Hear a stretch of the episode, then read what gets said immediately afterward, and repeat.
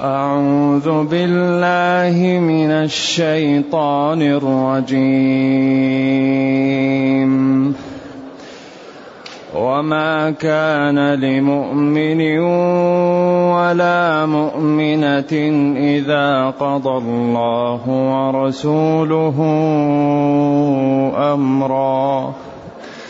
إذا قضى الله ورسوله أمرا أن يكون لهم الخيرة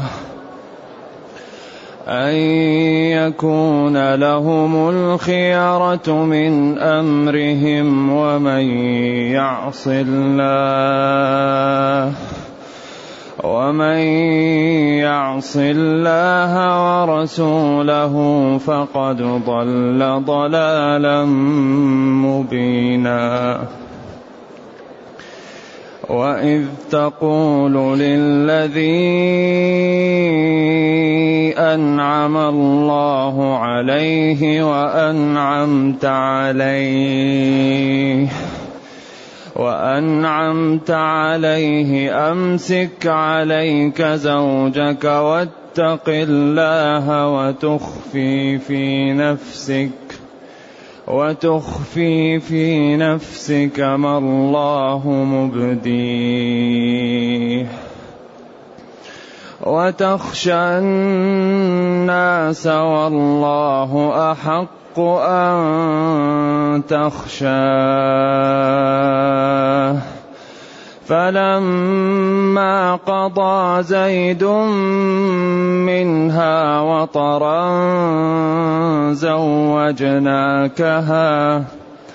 زوجناكها لكي لا يكون على المؤمنين حرج في أزواج أدعيائهم.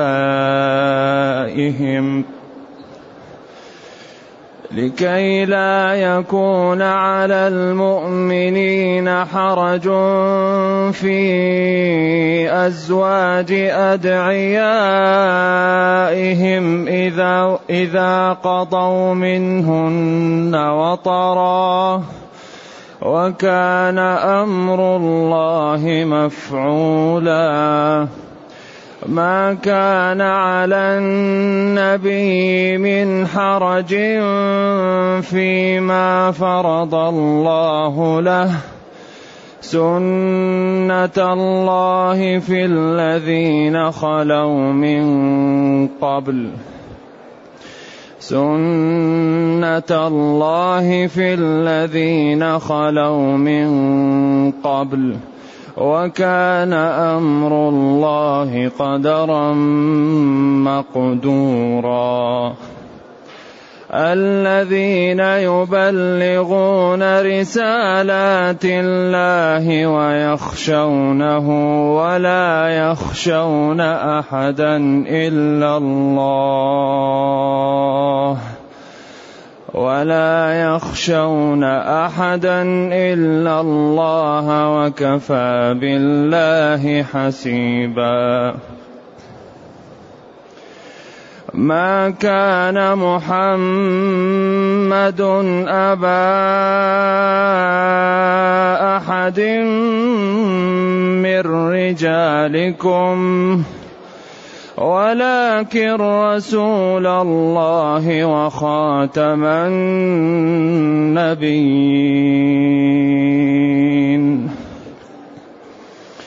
ولكن رسول الله وخاتم النبيين. وكان الله بكل شيء عليما. يا أيها الذين آمنوا اذكروا الله ذكرا كثيرا وسبحوه بكرة وأصيلا. هو الذي يصلي عليكم وملائكته. هو الذي يصلي عليكم وملائكته ليخرجكم ليخرجكم من الظلمات إلى النور. وكان بالمؤمنين رحيما.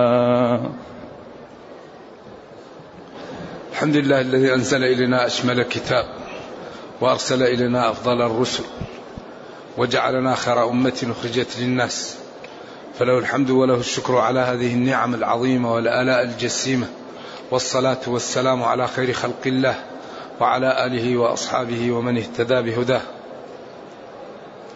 أما بعد فإن الله تعالى يبين في هذه الآيات قصة زيد وزواجه وخطبته زينب ويشير إلى ما وقع في ذلك.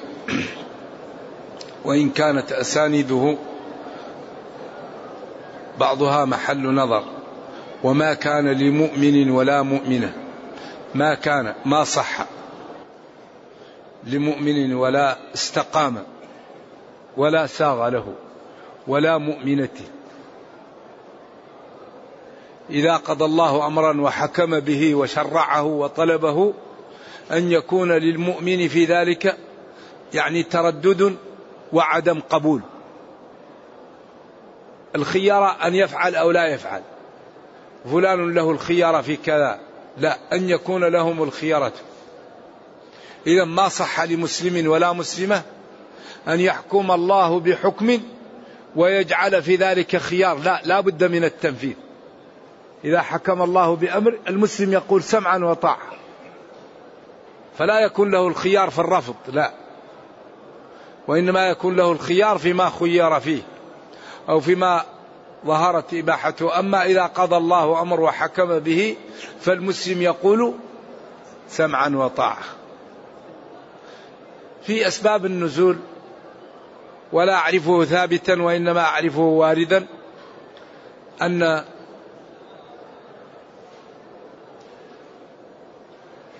النبي صلى الله عليه وسلم خطب زينب فقبلت وفرحت فلما قبلت وفرحت فإذا هو يريدها لزيد فتلكأت وتلكأ أخوها وأسرتها فرأوا من النبي صلى الله عليه وسلم الكراهية في إيش؟ في ذلك. فقبلوا وتزوجها وقد تزوج المقداد بن الأسود ضباع بنت الزبير. وتزوج بلال فلانة وتزوج يعني كثير من الموالي لما نزلت إن أكرمكم عند الله أتقاكم. يعني النفوس امتلأت من الإيمان وزوجت قريش مواليها. نعم.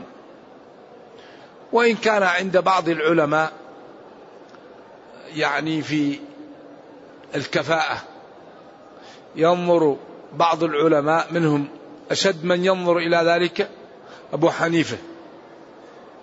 وعمر لما نزلت إن أكرمكم عند الله أتقاكم قال الآن ضاع النسل. وورد في الحديث الصحيح تنكح المرأة لأربع لمالها ولجمالها ولحسبها. والحسب هو ما يعد من فضائل الآباء. تحسب. أبي فلان كان كذا وأبي فلان كان كذا وأبي فلان. فالحسب هو عد خصائل الآباء. هذا هو الحسب. و ولدينها ثم قال فاظفر بذات الدين تربت يداك. فأبو حنيفة يرى أن القرشي لا لا يتزوج القرشية إلا قرشي وأن كفر القرشية قرشي. وبعضهم يرى الكفاءة في النسب هي دين ومنصب. الكفاءة دين ومنصب. إذا كان الإنسان عنده منزلة وعنده دين هذا هو الكفر. إذا جاءكم من ترضون دينه وأمانته زوجوه كائنا من كان. إلا تفعلوا تكن فتنة في الأرض وفساد كبير ولا زالت نفوس العرب يعني عندها نفرة من أيوة من غير جنسها. يعني هذه عادات واثنتان بالناس في فيهما هم كفر الطعن في الأنساب والنياحة على الميت.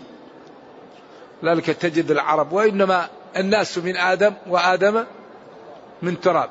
الناس من جهة التمثيل أكفاء. أبوهم آدم والأم حواء. فإن يكن في أصلهم شرف يفاخرون به فالطين والماء. ولكن في العرب وفي النفوس. تجد أنه هذه الأمور لكن من امتلأ قلبه من التقى فمن كان فيه تقى وفيه دين هذا هو أعلانا. والدنيا ما ليست شيء. لقد رفع الإسلام سلمان فارسا وقد وضع الكفر الشريف أبا لهب. لقد رفع الإسلام سلمان فارسا. سلمان منا آل البيت. وقد وضع الكفر الشريف أبا لهب. تبت يدا أبي لهب وتب. ما أغنى عنه ماله؟ نعم. إذا ما صح ولا استقام لمؤمن ولا مؤمنة إذا حكم الله بحكم وشرعه أن يتلكأ ويقول لا وأن يكون له في ذلك الخيار في تركه وإنما ينفذه ويقول سمعا وطاعة. ومن يعص الله ورسوله فيما أمر به أو فيما نهايا عنه فقد ضل ضلالا بعيدا عن الحق. ثم عاتب نبيه عتابا خفيفا على ما قال لزيد حينما اشتكى زينب وهنا وقفة مع المفسرين أغلبهم قال كلاما لا يصح مع فضلهم وعلمهم وجلالتهم. يندر مفسر إلا قال كلام في هذه الآية لا يصح. ولذلك العلماء قد يخطئون. وإذا أخطأ العالم هذا لا يرفع عنه العلم لكن لا نقبل خطأه. والعالم قد يكون عالم وإمام لكن يخطئ في جزئية. فلا نرفع عنه اسم العلم لأنه أخطأ في جزئية. ثم قال وإذ تقول واذكر يا نبيي وإذ تقول واذكر حين تقول للذي أنعم الله عليه بالإسلام وهو زيد وأنعمت عليه بالعتق اتق الله أمسك عليك زوجك. وإذ تقول للذي أنعم الله عليه بالإسلام وأنعمت عليه بالعتق أمسك عليك زوجك واتق الله وتخفي في نفسك ما الله مبديه. لاحظوا معي لأن هذا الموضع يعني جل المفسرين أخطأوا فيه. وتخفي في نفسك لا تنسى قول الله ما الله مبديه. ما هنا هذا المبهم الذي الله مبديه أو الشيء الذي يبديه الله والله لا يخلف الميعاد. إذا وعد بأنه يبدي شيء لا بد أن يبديه. وتخشى الناس في قولهم إن محمدا تزوج ابنة متبنيه. والله أحق أن تخشاه. في أن لا تقول له أمسك عليك زوجك بعد إخباري لك أنها تكون لك زوجة.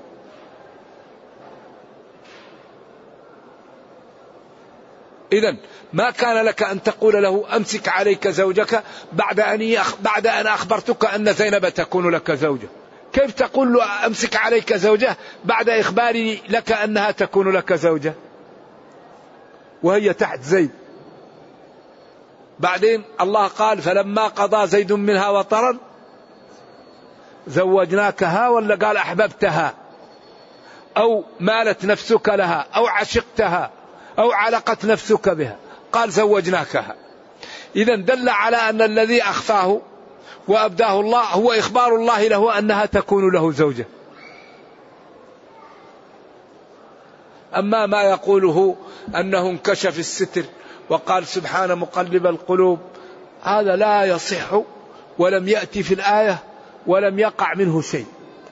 وإنما هي إسرائيليات. وإنما أراد الله جل وعلا أن يبطل التبني بكل شيء. فأولا قال ادعوهم لآبائهم. ثم أمر النبي صلى الله عليه وسلم أن يتزوج زينب وعقدها الله له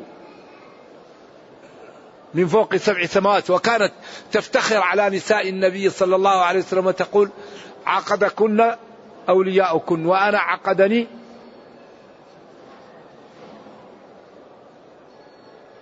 الله من فوق سبع سماوات. وقال خال فلما قضى زيد منها وطرا وقال لكي لا يكون على المؤمن قال خالصة لك أيوة. ما ما ما في امرأة ثانية إلا وزوجها أولياؤها إلا زينب زوجها الله ودخل عليها من غير عقد ومن غير شهود. الله قال له زوجها ملكها الله له. إذا هنا ما قالوه من أن انكشف الستر وقال سبحانه مقلب القلوب وجاءت وأخبرت زيد بذلك كل هذا لا يصح وإنما النبي صلى الله عليه وسلم يحب زيدا وزيد يحب النبي صلى الله عليه وسلم. ولما جاءه أبوه وعمه ودخل عم المدينة وقال له من أنت؟ قال له زيد. قال له بن من؟ قال له بن حارثة. قال له من أمك؟ فلانة. من جدك؟ فلان. فضمه عليه وقال لأهله هلموا هذا زيد. فلما جاءوا قال له هذا أبوك وهذا عمك. نريد أن نشتري منك زيد قال أو غير ذلك. هذا زيد إن أحبكم يذهب معكم بدون شيء. وإن أحبني فقال والله لا أبدل بمحمد أحد. فقال لهم زيد بن محمد. من ذلك الوقت زيد بن محمد. وبقي بن محمد فرضوا بذلك وقرت أعينهم حتى جاء القرآن وقال ادعوهم لآبائهم. هو أقسط عند الله. وأراد أن يؤكد الأمر وقال فلما قضى زيد منها وطرا زوجناكها لكي لا يكون على المؤمنين حرج في أزواج أدعيائهم. يعني ليقطع هذا الأمر ويبعده ولا يبقى له أثر. إذا قول المفسرين إنها وقعت في نفسه غير صحيح. لأن الله قال وتخفي في نفسك ما الله مبديه.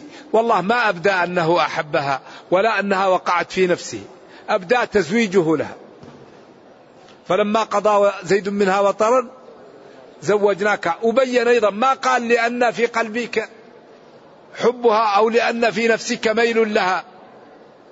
قال لكي لا يكون على المؤمنين حرج في أزواج أدعياء. بين العلة الذي من أجلها زوجه لها. إذا ما قاله المفسرون. مع أنهم أئمة وفضلاء وشرفاء وأتقياء خطأ لأنه يخالف النص. وما خالف النص يرد. ولذلك الكتب تذكرة لمن هو عالم وصوابها بمحالها معجون. والفكر غواص عليها مخرج والحق فيها لؤلؤ مكنون. من لم يشافه علمه بأصوله فيقينه في المشكلات. ظنون من أنكر الأشياء دون تيقن وتثبت فمعاند مفتون. فذلك لا يستعجل طالب العلم و و و وإذا أراد قول يتنبه من النصوص. كما أن أغلب المفسرين الآن عند قوله تعالى يخرج منهما اللؤلؤ والمرجان يقول هذا بخصوص المالح. هذا يمكن تسعين في المية. بل جل المفسرين. اللؤلؤ والمرجان يقول بخصوص المالح. أما الحلو فلا يخرج منه اللؤلؤ ولا المرجان. والله يقول وما يستوي البحران. هذا علب فرات سائغ شرابه وهذا ملح أجاج. ومن كل تنوين عوض عن عن جملة. ومن كل من الحلو والمالح. ومن كل تستخرجون نعم. ومن كل تأكلون لحما طريا وتستخرجون. كيف نقول بعد هذا بخصوص المالح أنتم أعلموا أم الله والنص صحيح صريح. وأكثر البقاع لؤلؤ فيها و... و... وأشياء. نهر الكونغو الآن. مليء بيش باللؤلؤ. موجود الآن بكميات كبيرة. إذا كثير من المفسرين يخطئ ويأتي الناس وراه ويخطئون. ولذلك نترحم على العلماء ونترضى عنهم. ونعلم أن الذي يكتب ويقرأ ويتكلم لا بد من أن يخطئ إلا من عصم الله. ونبينا قال كلكم خطاؤون وخير الخطائين التوابون. فلذلك لا يسلم من الخطأ إلا من لا يتكلم. لأن الإنسان مهما تكلم لا بد أن يقع منه الخطأ. لذلك وتخفي في نفسك ما الله مبديه الذي الله أبداه زواجه فيها. والذي أخفى إخبار الله له أنها تكون له زوجة.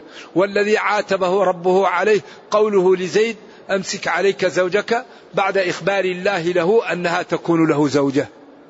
هذا الذي يظهر من النصوص. وكان أمر الله نعم وزوجناكها وعملنا هذا لكي نرفع هذه القضية ولا يبقى حرج في زوجة المتبني وأن لا علاقة بالمتبني بزوجة متبنيه وأنها حلال له.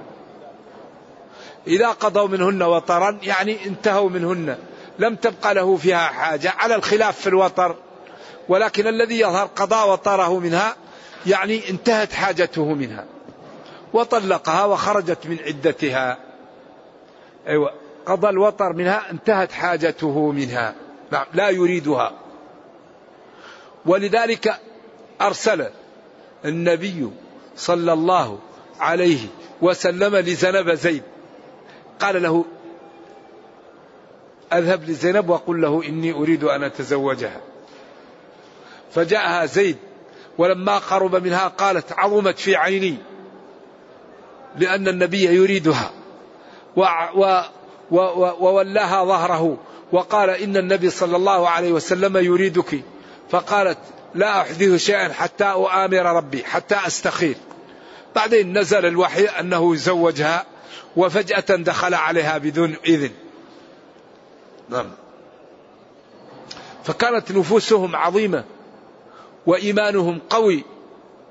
ولذلك يقال أن الله عوض زيدا بأن رفع التبني بأن ذكر اسمه في القرآن ولا يوجد صحابي باسمه في القرآن إلا زيد.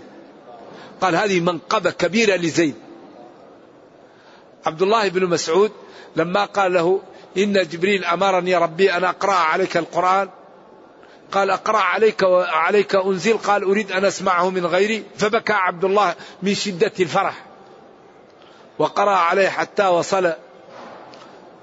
فكيف إذا جئنا من كل أمة بشهيد؟ قال لحسبك. فإذا عيناه تذرفان من الدموع صلوات الله وسلامه عليه. فزيد أعطي منقبه. وهو أن اسمه في القرآن يتلى إلى قيام الساعة في هذا الكتاب المحفوظ. إذا عوض عن رفع التبني بذكر اسمه في القرآن. فلما قضى زيد منها وطرا زوجناكها. قال الفقهاء هنا ينبغي أن يكون النكاح على سنة أنكحتكها. قال الجمهور. ولذلك قال أن أنكحك إحدى ابنتي أنكحك إحدى ابنتي فيقدم الزوج. وقال ابن عطية لا يلزم هذا إلا أنه أصل الرجال يقدمون وإنما الأسلوب لا يلزم فيه ذلك. نعم.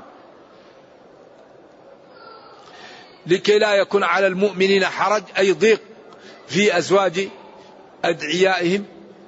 أزواج جمع زوج والزوج هو اللغة الفصيحة وزوجة لغة وليس لحن. لكن لم يأتي في القرآن. اسكن أنت وزوجك. سمع شعر الفرزدق إن من, من يسعى ليفسد زوجتي. وفي مسلم إنها زوجتي صفية. نعم. لكن اللغة الفصيحة أو الكثيرة زوج. وزوجة لغة ليست لحن. لكن أكثر في القرآن في الزوج. نعم.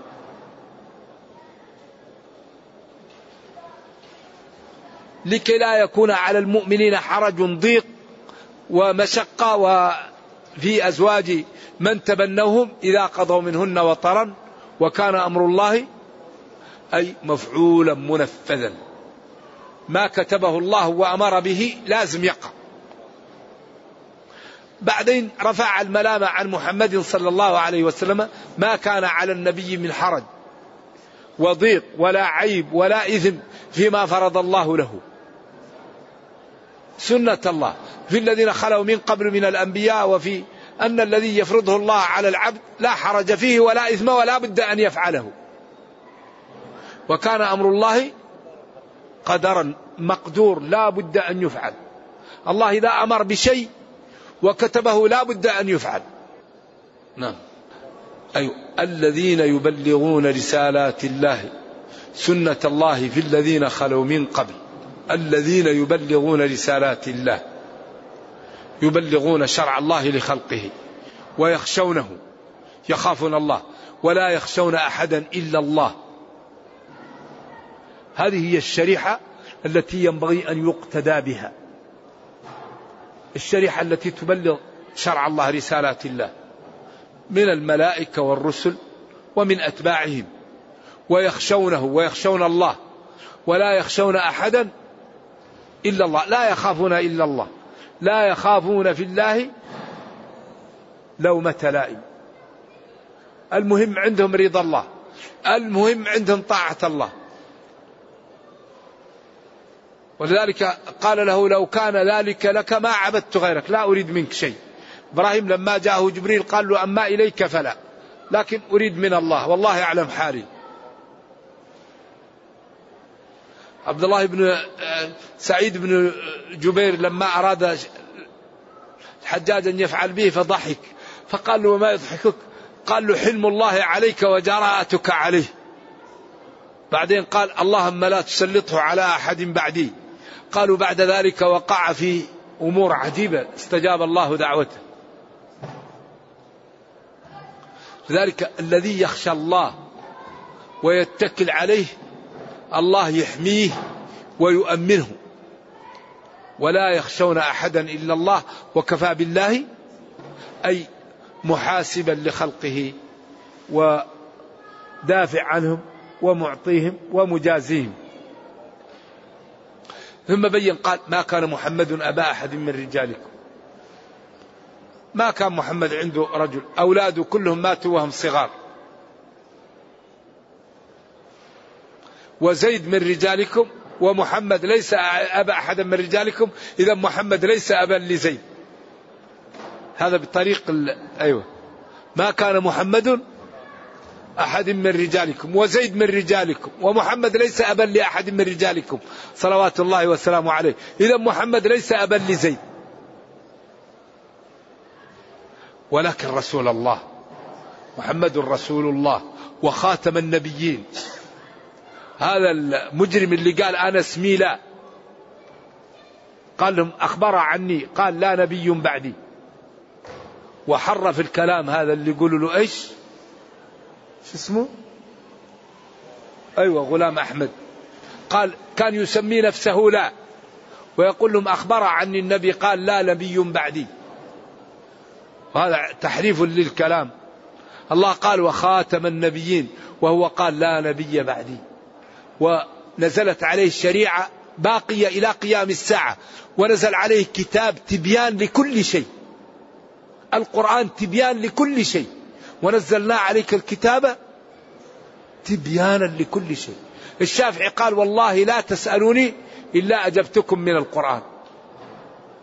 أقسم. وقال والله لا تسألوني إلا أجبتكم من القرآن. وقال وأوحي إلي هذا القرآن لأنذركم به ومن بلغ. فيأتي ناس دجالين ويدعوا النبوة ويدعوا الرسالة ويدعوا علم الغيب.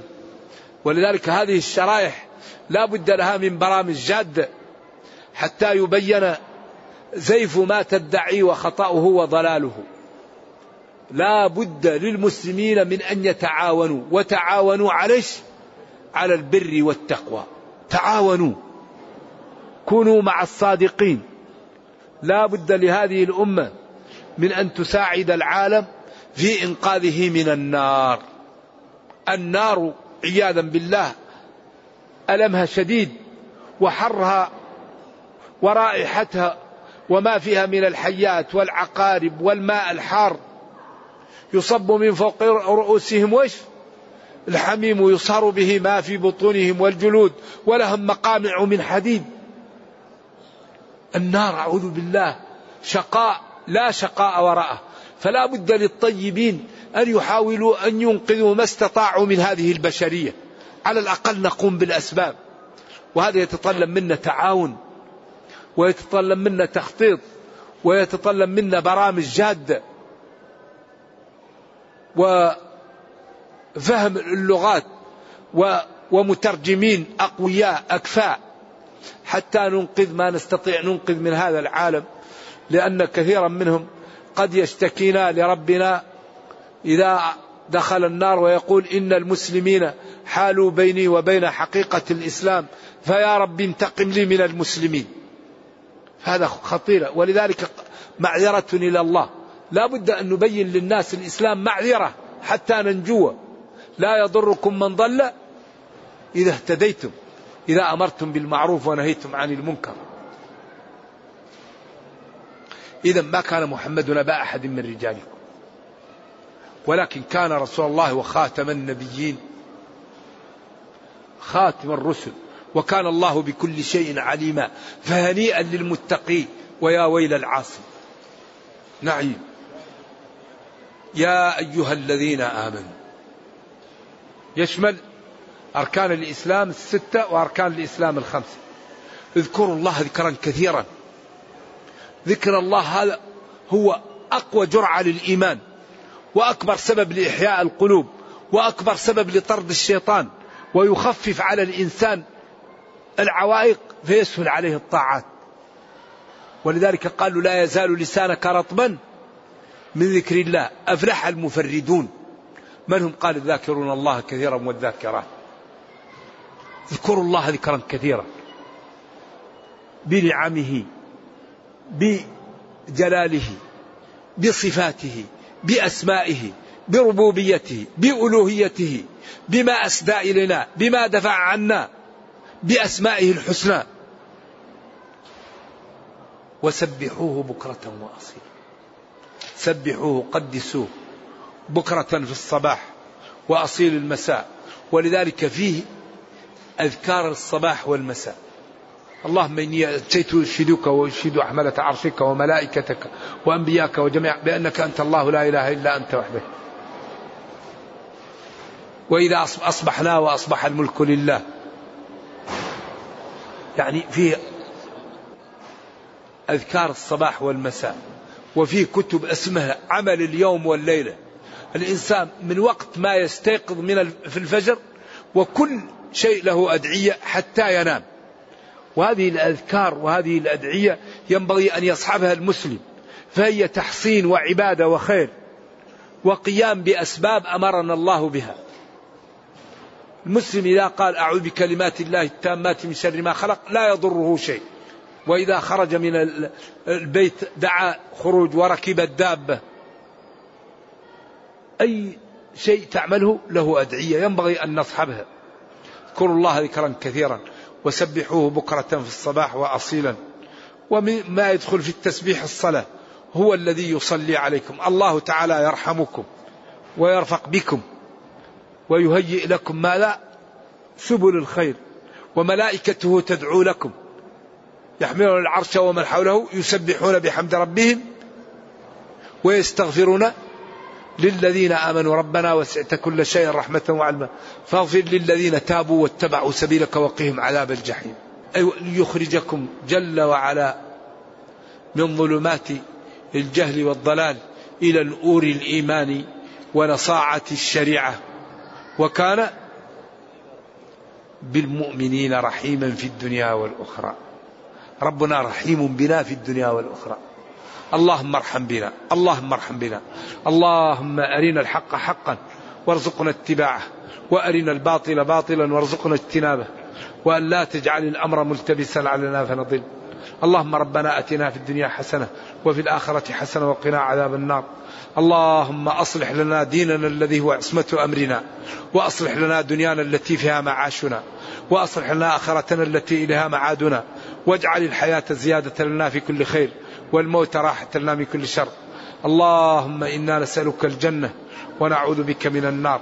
اللهم اختم بالسعادة آجالنا واقرم بالعافية غدونا وآصالنا واجعل إلى جنتك مصيرنا ومآلنا يا أرحم الراحمين. سبحان ربك رب العزة عما يصفون وسلام على المرسلين والحمد لله رب العالمين. وصلى الله وسلم وبارك على نبينا محمد وعلى آله وصحبه. والسلام عليكم ورحمة الله وبركاته.